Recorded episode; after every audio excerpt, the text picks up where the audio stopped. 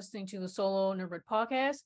Today, I'll be speaking with the showrunner and dungeon master of the Tales of Adventure Agents of Boo TT RPG podcast, Ashawn Jackson, aka Dapper Wombat. Welcome, Ashawn. Hey, hey, everybody. Hey, nice to meet you, Gardner. It's nice to be here. Well, thank you for reaching out. I appreciate you for coming on to the show today. But uh, outside my introduction, who is Ashawn Jackson in his own words? a multitude of different wonderful things. No, I mean, I sure am just some random dude uh, who decided to do a podcast um, because he needed some sort of escape uh, from doing chemotherapy treatments. Uh, I guess is and you know slowly learning that like life is just gonna be okay. So what is Agents of Boo or Agents of BOO TTRPG about? So Agents of Boo, uh, because Boo is a um, uh, not a moniker, but shortened for acronym. the Bureau. Thank you. It's an acronym for Bureau of Occultic Observations, and essentially, Agents of Boo is a well, it's a live, it's an actual play TTRPG podcast, but instead of the traditional role of the players being adventurers. They are essentially secret agents for the Hend Bureau of Occultic Observations, and they kind of get sent on different missions. So, you know, they're almost kind of like a mix between like secret agents and monster hunters. Mm-hmm. Um, it kind of came about uh me just kind of taking a, a bunch of random like nerd culture stuff together and how I can best describe it to people is that it's basically a mixture between Men in Black meets The Witcher with a heavy dash of Hellboy thrown into the mix. Oh wow! Because mm-hmm, it has, yeah. I mean, like it's it's been great, especially like the team that I have. Like everybody's super awesome. Um, you know, like for Men in Black is because they have like this really cool high tech magic tech weaponry the Witcher because they're like augmented, you know, secret agents, and Hellboy because you have a lot of those like folklore monsters thrown in. Mm-hmm. Um, but ultimately, it's a it's a great time. We are currently through our. Uh, we're going to be releasing a newish arc for season one uh, starting next week. Um, so that's going to be a lot of fun and we just have a lot more things planned for or as we kind of go along for season one and hopefully we're get enough get popular enough to do this for I think I have it planned out for five more seasons, but we'll, we'll have to see how far we get with that. Uh-huh. Like I'm I'm kind of well, the game is on hiatus right now, but I was mm. in something similar to this um like earlier in the winter. Mm-hmm. And my character is like sort of uh like a ranger type of character because mm. they kind of needed one of those um especially uh, our team was like hunting not hunting but like investigating fey activity Ooh. in a way and my character I, I just made like the most reckless and dumbest decisions like i know you're not supposed to split the party and i know you're not supposed to be touching stuff and i know you're not supposed to but i'm gonna do it know, anyway yeah yeah i know you're not supposed to talk to any Fey like people or or accept anything from them mm-hmm. because you know never give them just, your name.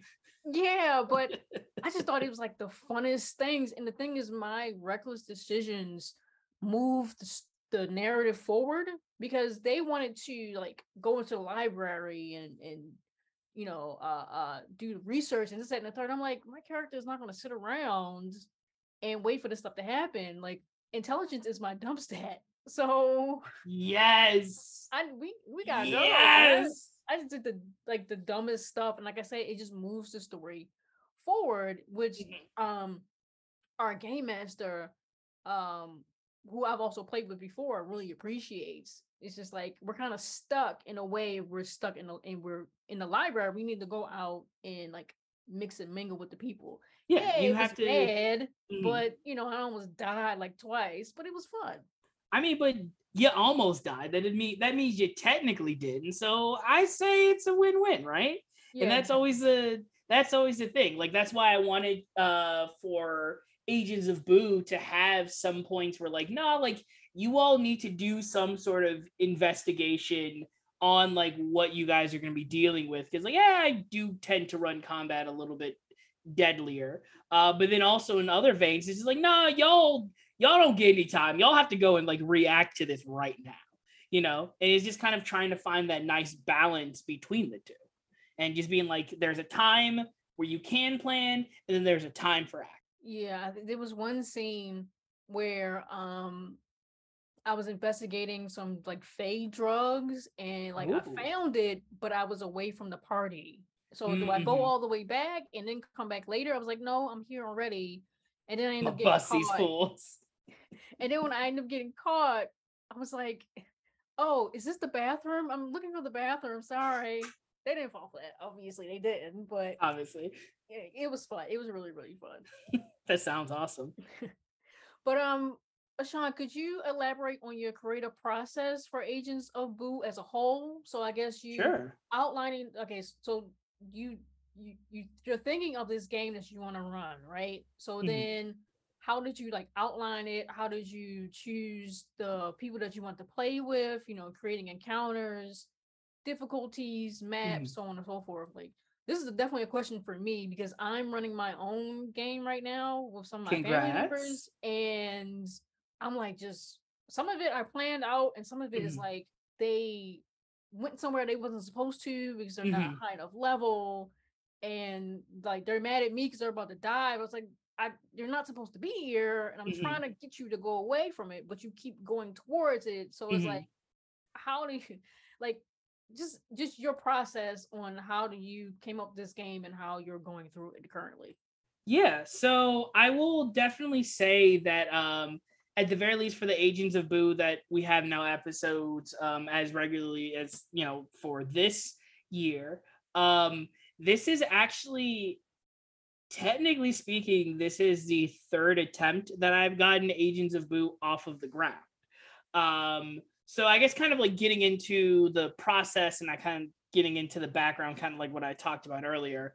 Um, I really wanted to do this because I was very inspired by, you know, like shows like uh, like the Adventure Zone or like not another D and D podcast, uh, listening or also like watching to Critical Role, and about three years ago, I got really really sick and I had to go through chemotherapy for it, and I was just like, well, I was unsure of how this how my health was going to be, you know, in the next coming years And I was like, well, what do I want to do that's fun? And you know, I looked to D and D, you know, like D and D or like TTRPGs in general. That gave me a sense of like purpose and just kind of like something I could do to forget my troubles for for a bit. And I was like, you know what? I think I'm gonna start a podcast. And even if it isn't successful, you know, I just can I can say that I did it. And essentially, uh I just grabbed a couple of my friends, uh, in particular, my two friend, my two best friends, uh, Jared and David. They have been with me since college, which boy howdy, I think that's maybe about nine or ten years now. uh, actually, no, no, no, no, no. Uh, no, no, I think I am right. Wow, that is a long time, maybe about six. But um, I got them into D and D because they didn't really see like what the appeal was, and so mm-hmm. I got them. And because my buddy Jared is a um an indie wrestler, he had some of his wrestling buddies as well, and so we ran it for the first time like that. It was fine. We only made it through one season because at that point we were all broke. We didn't know what we were doing. Mm-hmm. Uh, so we couldn't get schedules aligned. We couldn't find any funding and everything, and so that just kind of died off. Second time, didn't even get off the ground. Third time, um, I essentially just kind of grabbed friends who I thought would be a good fit. Um, I think for me, it was making sure that everybody had some sort of cohesion, mm-hmm. and especially because of how how I wanted to emphasize of how modernized, but also how still incredibly dangerous that this world is you all are going to need to work together because like none of y'all can run in by yourself and like think that you can like stop a you know a horde of goblins or whatever. It's like no, no, no, like y'all y'all get stopped. Their guns exist in this world. um, and I honestly like I think it just kind of happened as just very lucky happenstance uh, that everybody just gelled very well together. Everybody just like was on the same wavelength. And I'm just very fortunate to have that sort of just happen in in general. Mm-hmm. Um, and so once I assemble my team, I'm like, all right, cool. So what do I want to do for this podcast? I know I want to do Agents of Boo again. Um, but like my whole creative process was like I kind of looked around at all of the other podcasts that I saw. And you know, not to throw any shade on anybody who works hard for their podcast, I just was really tired of seeing a lot of the like traditional medieval fantasies, you know, like of castles and elves and kings. And I'm like, that's cool and all, mm-hmm. but like I wanted to do something more. And one of the three love, uh, the three loves or like the three worlds that I fell in love with um, was the Eberron setting for D and D, was the Iron Kingdom setting for Privateer Press, and I think also for, excuse me, also for Pathfinder. And lastly, uh, was Shadowrun because Shadowrun is basically Magitech and cyberpunk and, and different like cool urban fantasy shit. Mm. And I was like, you know what? I wanted to do something unique with this, so I wanted to do I wanted to do that, and especially it makes sense considering I'm playing more of that like Men in Black Hellboy aesthetic because those are supposed to take place in a much more modern modern time. Um, so I know I wanted to do something unique and I wanted to do something that would kind of help um even if it isn't growing now, just kind of help it stand out from the rest, so to mm-hmm. speak. Mm-hmm. Um to your point about uh kind of like getting directions and everything and like with uh you know making sure that people stay on track and like kind of going where where you're going i saw a twitter post earlier today that was kind of uh, talking about that as well and honestly that has happened many more times than i can count uh, just kind of recording the podcast but i still think those are still my favorite moments um, because at some point or another your players what you have planned as a dungeon master or a game master and what you have and what your players have planned are essentially just like night and day right uh-huh. like the uh-huh. once the players or you could be surprised like the players put all of their brain cells all put the one brain cell to work and they instantly know exactly what to do and the best thing for that is you know just kind of rolling with the punches especially like if they're in an area where you don't think that they're supposed to be, then you either have not want to say some either barrier of entry, but like, you know, I guess kind of give an example. If they do die, that's not necessarily the end, because that also just brings up these different avenues for, you know, maybe what the campaign might look like. You know, mm-hmm. it's um the the the state of like improv comedy where it's just yes and and I think for just doing that and just kind of being flexible with that um, is very, very hard to do, especially because you're like, man, I took three hours to write this section. You know, like I had all of the details correct. And you all looked at it for like 15 minutes and were like, nope, we're going to like go get ice cream and go to the library. And it's like, well, fine. Um, so so you know, it's just stuff like that. Players are going to be players. Dungeon masters are going to be dungeon masters. It's more about even if they don't get all of the full information from what you have planned. Sometimes it is just best to kind of um, sprinkle it out throughout. So even if they do go somewhere that they're not supposed to, you know, maybe you could give them like a little bit of the story plot here, or hey, maybe even there's like a little bit of extra lore that you can drop there uh, just to kind of give the players a chance to just go and interact with the world because that's ultimately what they just really want to do. Yeah.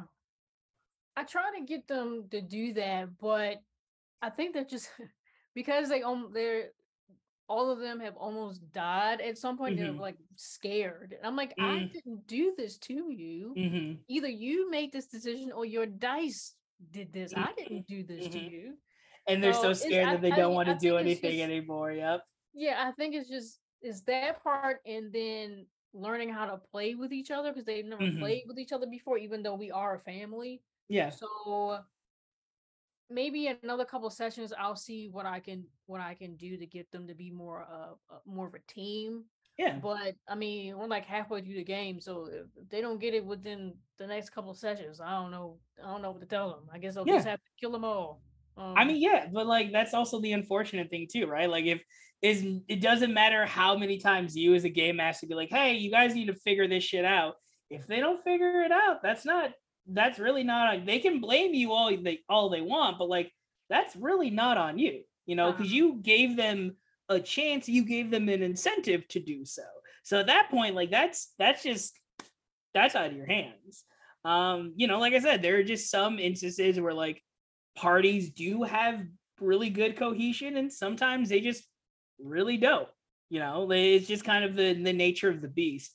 I would say and I guess if it's just kind of like if you would allow me to throw my two cents into the hat, um, yeah, I would say sometimes it's really good to just kind of have things grow organically, mm-hmm. um, because you know over time they either will essentially kind of get it or they don't, you know.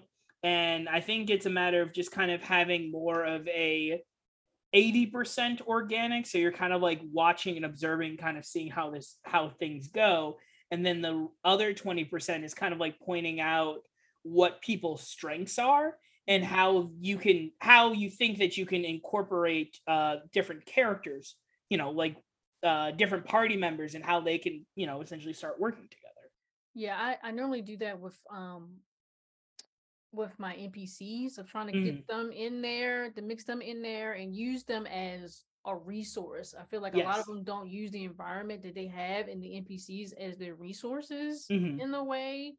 And they also try to like get me to tell them how stuff is supposed to be like who they can trust or who is lying. Mm-hmm. And that's like you have to you have to make the roll for it. I can't tell you everything yeah. to figure it out. It's like who do we gotta trust? I don't know. Who do you have to trust? exactly. I'm like they hate that when I shrug my shoulders. Look, I don't know. Do you want to go in there and, and into the dark and and figure out because all of them decided to be humans, which is so they don't have dark vision. Oh, the poor bastard. Poor things. but uh, so how has it been creating this podcast, this like uh TT RPG podcast, and I guess being just another maybe just being another podcast in a litany of other TTRPG podcasts, you know, Ooh. that's out there now. And yeah. then you got, you know, you got uh uh the Adventure Zone, and then you have Critical Role. Those are the two that I listen to or watch. Um, so like, how's it been like navigating through this whole like explosion of D and D shows now? Yeah, I mean that's a that's a great question. I think that's also a question that I really struggle with a lot just as an independent uh you know as like an independent podcast creator. Sure you know like i have the strength of my team and you know like they kind of help me motivate you know they they help motivate me and get through a lot of the other stuff. But man like i there are some instances where i just have like depressive site depressive spirals about that thinking like well was this a stupid mistake? Is this just a super oversaturated market? Is this mm. is this never going to see the light and then my brain kind of kicks in and you know after i kind of like calm down like go get some water or something i realize that's like you know what?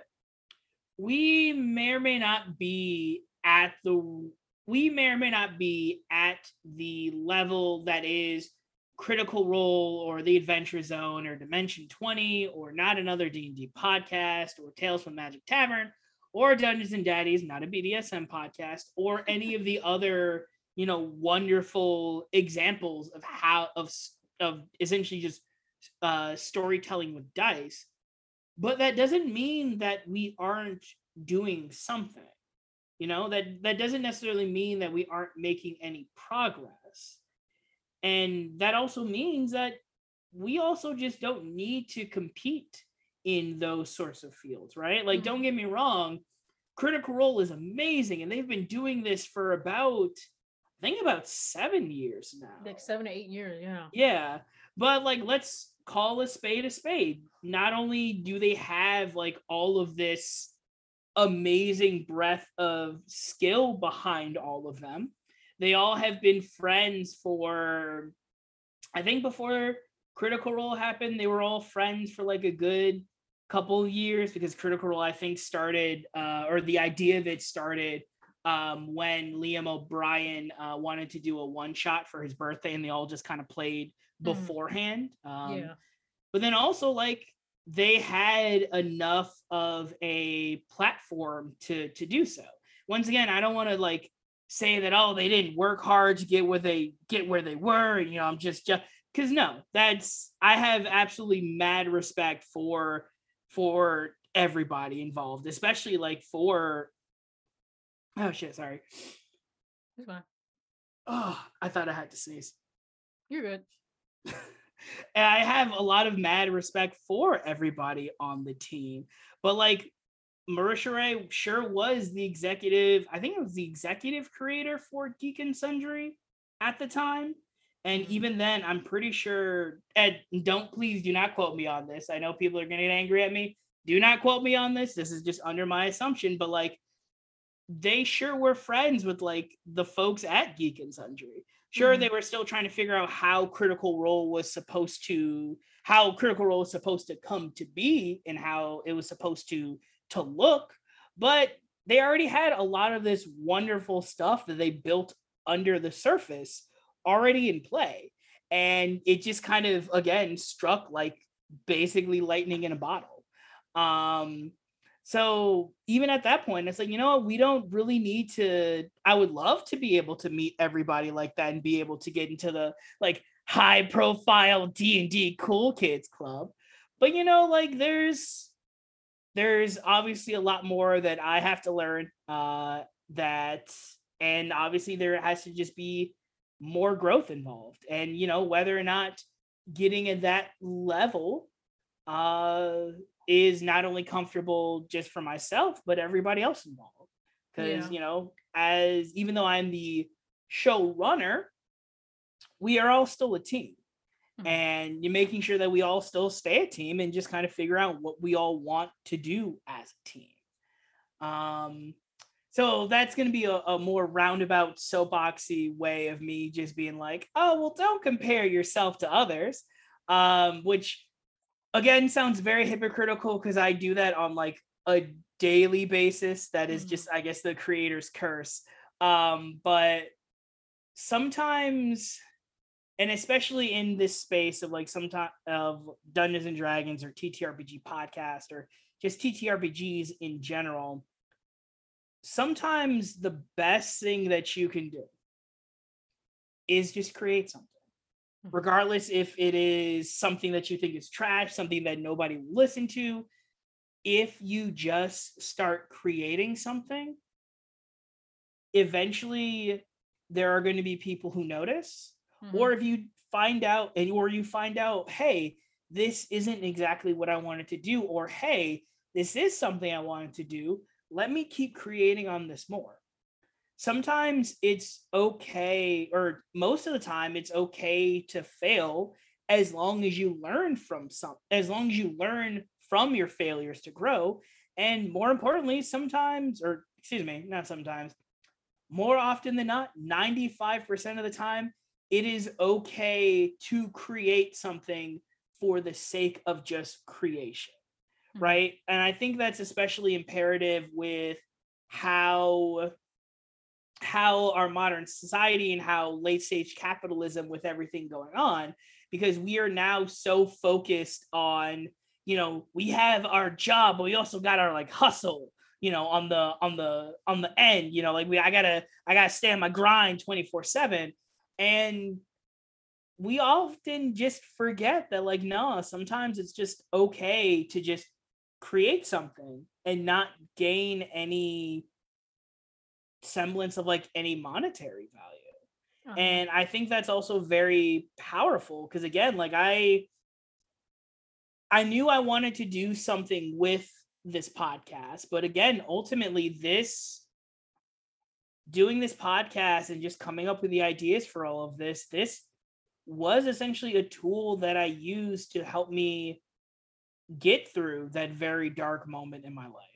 where I didn't know if uh, one move in the hospital or like one visit to an ER hospital bed later, I'm I'm gone, and that and that's it. And more often than not, that's I think that's a lot of uh, I think that's something that a lot of people tend to forget. Yeah. So sometimes I mean it's gonna be hard, especially because like being independent and Lord knows like trying to run all of this stuff and trying to use all of your own money to run all this stuff it's hard. It's it is the hardest or i can't say it's the hardest thing but it is it is so draining it's so taxing. Yeah. You're waking up sometimes in the middle of the night thinking that like oh god this was a mistake you know you're crying trying to figure out like why isn't this working? You know you you get upset because like all the data that you had for a couple of episodes is gone. And yet and yet just like when you hear people giving you feedback on your podcast or you see you know just surprisingly some of your views for your podcast go up there is that real sense of accomplishment. It's almost like a um, a farmer or like you know essentially somebody growing their own vegetables.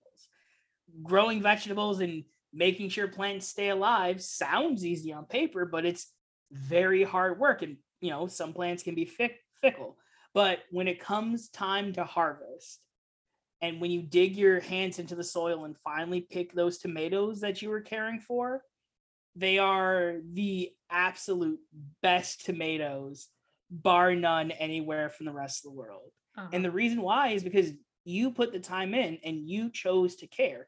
Even if you didn't know if you were going to be able to sell these amazing, you know, tomatoes, you still put in the time and you still put in the time to care.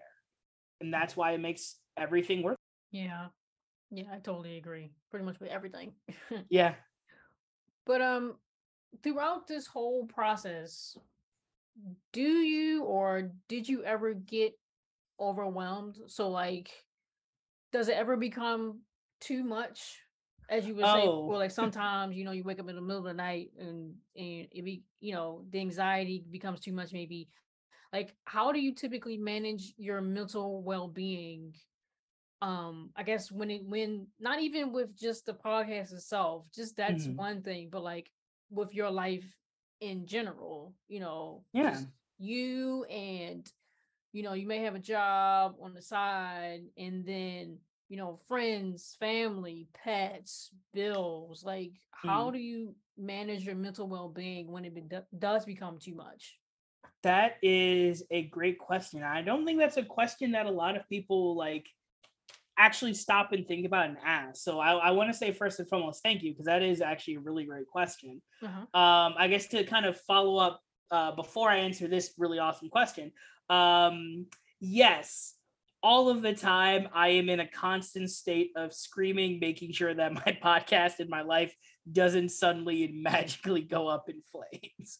Um, I have never it's like I have never feared something as much before as if realizing after playing a really awesome like three hour session, only to realize that the backup recording that we had got damaged somehow and we had to wait a whole month to get it replaced.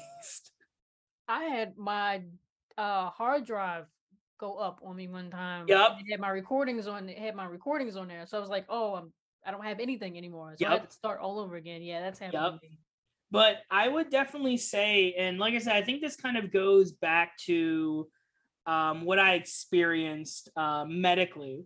Uh, I guess to kind of like touch on that a little bit. I don't want to get into to full full details, but mm-hmm. about three years ago, around the time of September, I noticed I was starting to have really bad back pain. Uh, you know, I went to like physical therapy and everything like that, and didn't seem to uh, work.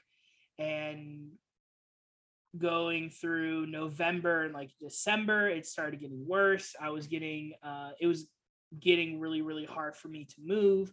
And, you know, I was feeling this tingly sensation from my chest all the way down to my legs. And I remember Jul- excuse me, uh, January, um, early Jan, like the first week of January, I was sitting in my bed. Uh, something fell and I reached down to grab it, but I fell out of bed and I couldn't feel where my legs were in in space at all. So I couldn't I couldn't get up. Um, so we had we went to emergency, uh, you know, urgent K or urgent urgent aid. Uh, I got emergency uh, X-ray as well as like an emergency MRI or emergency X-ray and a emergency um, not mammogram. Uh, so, uh, the one with the I keep forgetting the name of it, but it's uh, uh the procedure that they use the uh, sonic. Uh, but anyway, that'll come to mm-hmm. me later. Um, but the but as we were waiting for the results in the emergency room, the doctor came back and said, You have a tumor the size of a golf ball squeezing up on the left side of your spinal column. Oh, and you essentially have two choices. You can either do nothing about it and the uh, tumor continues to grow and you'll become paralyzed from the chest down, or we can remove it. Uh, you'll have to get an artificial vertebrae for your um, for your back because it ate completely ate through your T5 vertebrae, and you'll have to get a titanium cage between your T3 and your T7 uh, to keep everything stable. And you know, I didn't I didn't want to do it. Um, because I was like, I knew it was gonna take me so much longer to recover and just, but I did it, and it basically took me about a year to fully be able to functionally walk again. Um, though I guess there are moments where where I do get like really really tired, um, my left leg starts to limp a little bit. Mm-hmm. Um, but I think for for that, I was always working at that level of anxiety, and this was even before we realized that oh hey by the way this thing is uh this thing is this very rare disease that like only kids in like age of 10 get but uh, you're gonna have to need to do chemotherapy about this as well. Um, and i was working so much under the pressure of like i don't know what the future holds with all of this i feel sick i feel tired all the time i feel so drained dealing with everything i just want this to stop and i think the biggest thing for me was that I realized I wasn't okay. But in some respect or another, that was actually okay. Like I didn't need to to feel as though I needed to put on this air of like, oh yeah, no, I'm doing doing perfectly fine. And I think just having a moment to just intrinsically look within myself for that and just kind of being able to deal with a lot of that stuff. Mm-hmm. And just kind of sometimes you just accept the fact that like, hey, you're just not going to be okay today, but that's that's fine because this is going to be something temporary. And you know, there I can't say that it's going to magically all disappear, but I can say that it gets better. It always does. It, it definitely does. Uh, um, sure the wound might leave a scar but it still heals over time it may not heal in the way that you want it to or the scar might be bigger than you think but it the wound still heals mm-hmm. And i know recently as of last week uh, i kind of had one of those depressive spirals uh, that kind of got me into that where i had to take a step back from my social media for uh for about a week and you know just kind of being depressed in my room, asleep, like the blankets over my heads, and just bawling my eyes out. Um, I think one of the very interesting techniques that I I used was I almost put my feelings or like my depressive spiral on trial, if that makes any sense. So it's almost kind of like my brain logically turned that that feeling into like a person and then i had the other person who was more of like the logical side to pick apart the arguments um and i essentially kind of like took him took my depression to court uh basically i like it it sounds very weird it sounds very strange and i don't know if this is like an actual tactic or whatever but like it not only gave that anxious side of my brain a chance to kind of speak and say its piece but it also gave the other side of my brain a chance to like rebuttal and decon and fully deconstruct those arguments. And obviously, you know, for like the the theater of the mind, I had like the jury of the peers and I had the judge and like the bailiff and everything. It was it was a very fun time.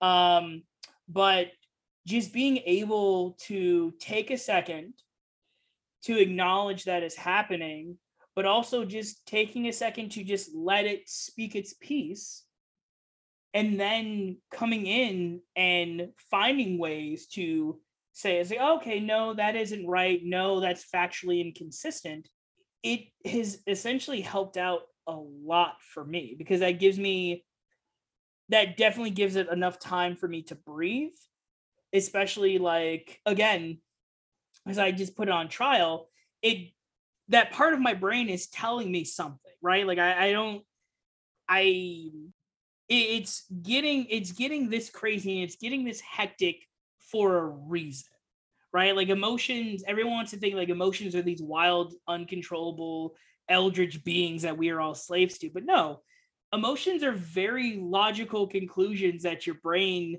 kind of gets to. Sure, there are like different ways and like your brain chemicals might have you know different transference but there is still some logic within this chaos and i'm just fortunate enough that i'm able i was able to recognize that and be like okay well i know this is here let me take a couple of logical steps backward to see where i can trace and ultimately see where i can figure out where this spiral is coming from mm-hmm. and at that point or another it's like hey okay, I understand where this is coming from. I can see like logically where this line gets drawn, but then I also have to remember like, hey, just because that is where those are, that doesn't mean that's the be all end all.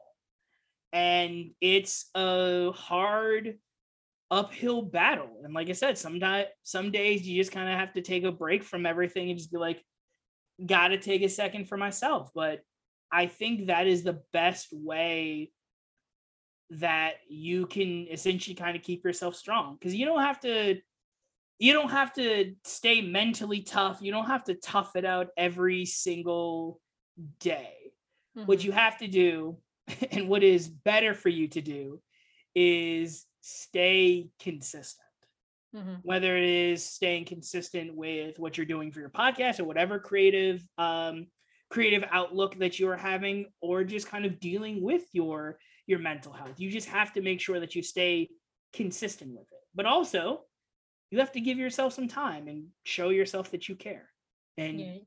that's ultimately a, a lot of the time a lot of the biggest and i would suppose like the the hardest thing to do like i ah, it, it took me a very very long time to learn the lesson of finally loving myself for who I am. Mm-hmm. Yeah, just allowing yourself, I guess, the grace of, mm-hmm. you know, taking a break and acknowledging those feelings and trying yes. to see where they're coming from. So yeah, just allowing yourself some grace to even to even fail. Even I yes. like a lot of us don't do that, including myself. Yeah, yeah, but like I said, it's but in the same vein, you know, can you really blame us for really not wanting to fail? Mm-hmm. Especially because a lot of the time failure is propped up as this thing that is to be, you know, ridiculed. You know, we we've been so ingrained, but we've been so ingrained with everything that it's the idea of like, oh, it's the rule of nature. There are two excuse me, there are two animals in this world. They're the ones that eat and they're the ones that don't. And that is, eh, for the most part, biologically speaking, or survivally, survivally, biologically, and by a primitive survival trait, that is true. And unfortunately, because we all live in late stage capitalism, that just kind of equates, uh, hunting equates into money and all that other stuff. But we have a very rare opportunity as human beings where we are able to just be like, nah, I just I just want to make this thing because it makes me feel good. Uh-huh. And even if it does fail, I can say that I made this thing and it still made me feel good. And again, that's just the biggest thing of like, it is okay to fail. I know people are gonna harp on the oh well you you didn't do this right, you failed this and so on and so forth, but sometimes it is okay and it's probably the better thing for you to do if you do fail because just because mm-hmm. you fail this one time that doesn't necessarily mean that that opportunity is closed off to you maybe you might find another maybe if you fail the, the door closes but maybe you might find a back door maybe you might find a window hell maybe if somebody who mm-hmm. saw you fail really liked your gumption and was like you know what kid I'm going to open up the door for you. Yeah. And they do. You just you just never know what life is going to throw at you, right? Like especially I didn't know what I was going to do with life for the longest time. And then life made me and then life basically forced me in, in a bed to be like, "Hey, you got to think about what you're going to do with the rest of your life now cuz uh you may or may it's like I know the answer, but you may or may not have you may or may not know what life is gonna bring you. You may or not be here uh, you know, tomorrow. Have fun. And I'm just like, shit. And it just took me it took me a long time to formulate that and to be like, no, like you just have to take the time. You have to be okay with the fear of failure. Because again, if you are diligent and if you care, and you just learn how to take care of yourself in this space, it's going to be okay. So, my last question for you, Ashawn, is what is your idea of success? So, I ask that because as creators, if we're not getting regular paychecks from a full time job or making mm-hmm. consistent revenue from our art, we're considered failures, or we might mm-hmm. consider ourselves failures, like we just talked about. Uh, many of us will put our dreams and projects on the back burner or give them up altogether because this career path can be highly intimidating and competitive. So, mm-hmm. what is your idea of quote unquote success? I think, well, actually, no, not I think. I know that my idea of success is just getting to a point where you yourself are happy or the very least leading a happy and joyous life doing the things that you want to do. And i don't say this like oh like you know being you know being successful means you got to be super super rich because that's not that's not really the case right? Like at the very least for me i i personally don't wish to be a rich person. I mean like it would be nice to be like i can just you know, buy all the things that I want without really any consequence. But like in the same vein, it's like, no, I just I just want enough where I can be comfortable. And more often than not, I want to be uh, I want to have enough where I don't have to worry about where my next meal or like my next uh, you know the check to pay rent or the utilities is coming and I can have more time to explore these fun philosophical and artistic beliefs. Mm-hmm. Um, and like success, success for me is just doing something that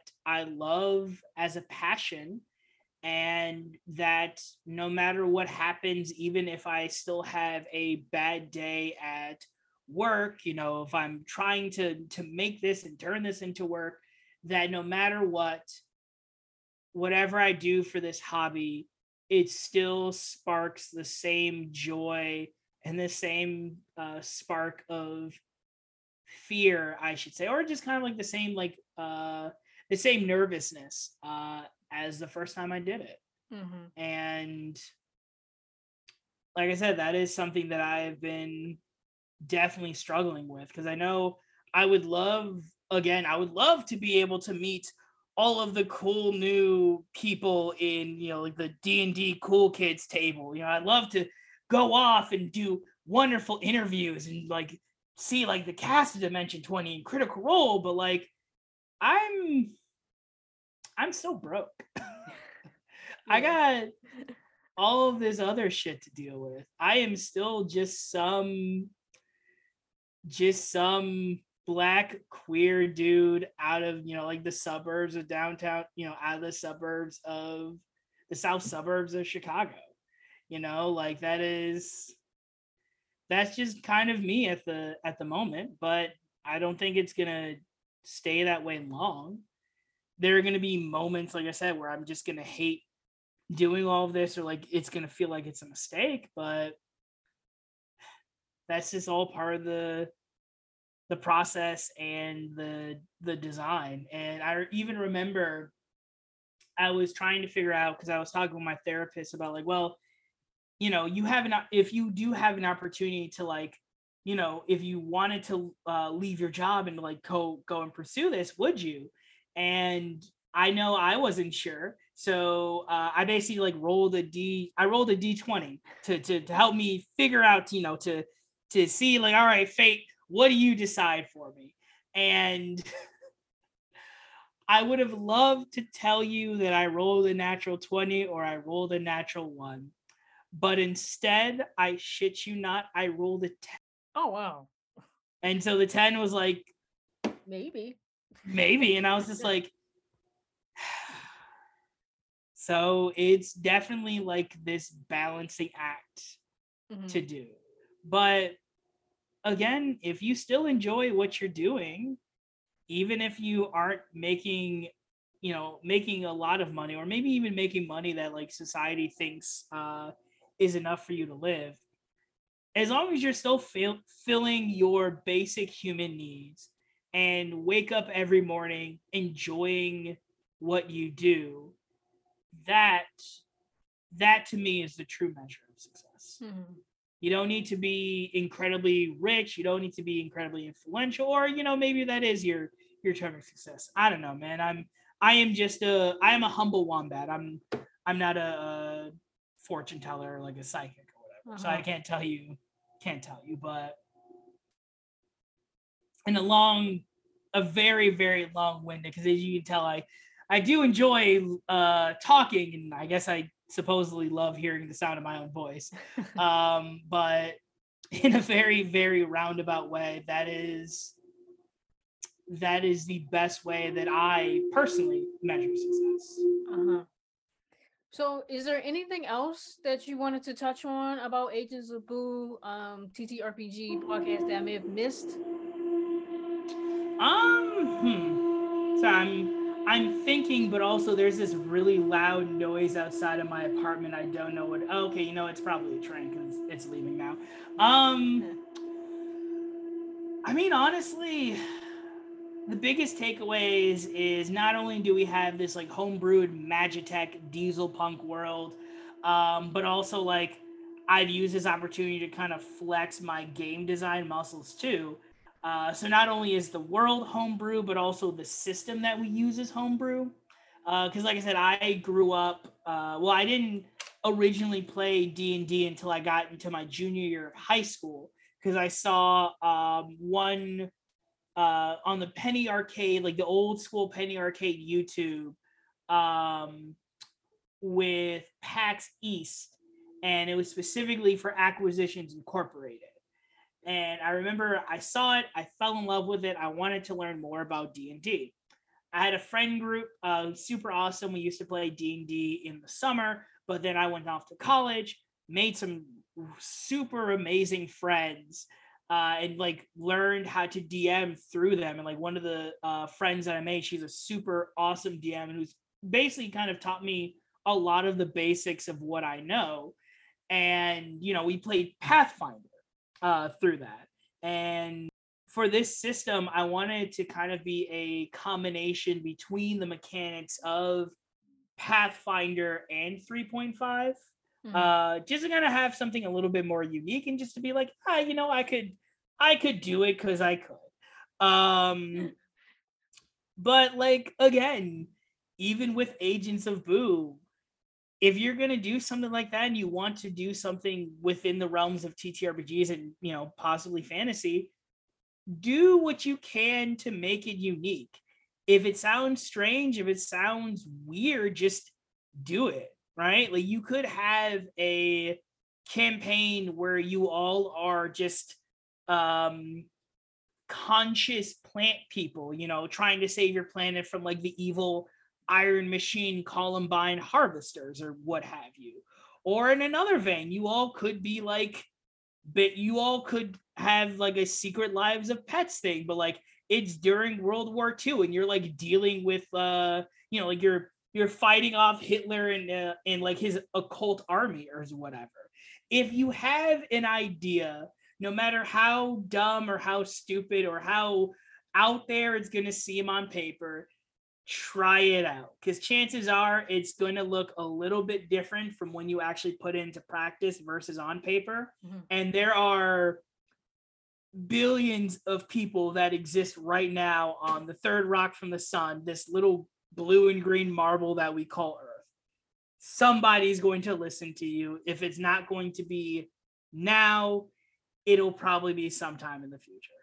Mm-hmm. And the fun thing about that is if somebody listens to that and they they really dig it that's also something awesome because that plants another seed of inspiration and it just kind of helps that creativity.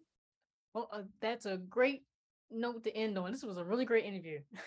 Thank you. Like i said i've been i had like i said i appreciate the i appreciate you letting us on and yeah i've just been kind of thinking about this stuff for a while uh-huh. so all right. Well, again, I want to thank the showrunner and dungeon master of the Tales of Adventure Agents of Boo TTRPG podcast, Ashawn Jackson, aka Dapper Wombat, for joining us here today. All of Ashawn's social um, will be listed in this episode's details for those who are interested in learning more about the podcast or maybe want to listen to it. When it um, is it already out now or is it coming out? Yes, it is. You okay. can always find us. Uh, we are on Spotify. We are on Pocket Cast. We are we are not on Apple Music yet, mm-hmm. as of this recording, or I guess as of this episode, we are not on here there yet. Um, we're on a good couple of spots. So if you just type in Agents of Boo, you'll you'll find us. You'll don't don't worry, you'll find us. And if not, hey, you can always look us up on our Twitter of at Agents of Boo. That is at Agents underscore of underscore Boo. Come uh come see how we do. Hi there. well, again, I'm KS Garner, and you've been listening to the Solo Nerdbird podcast. Thank you. Have a good night, everyone.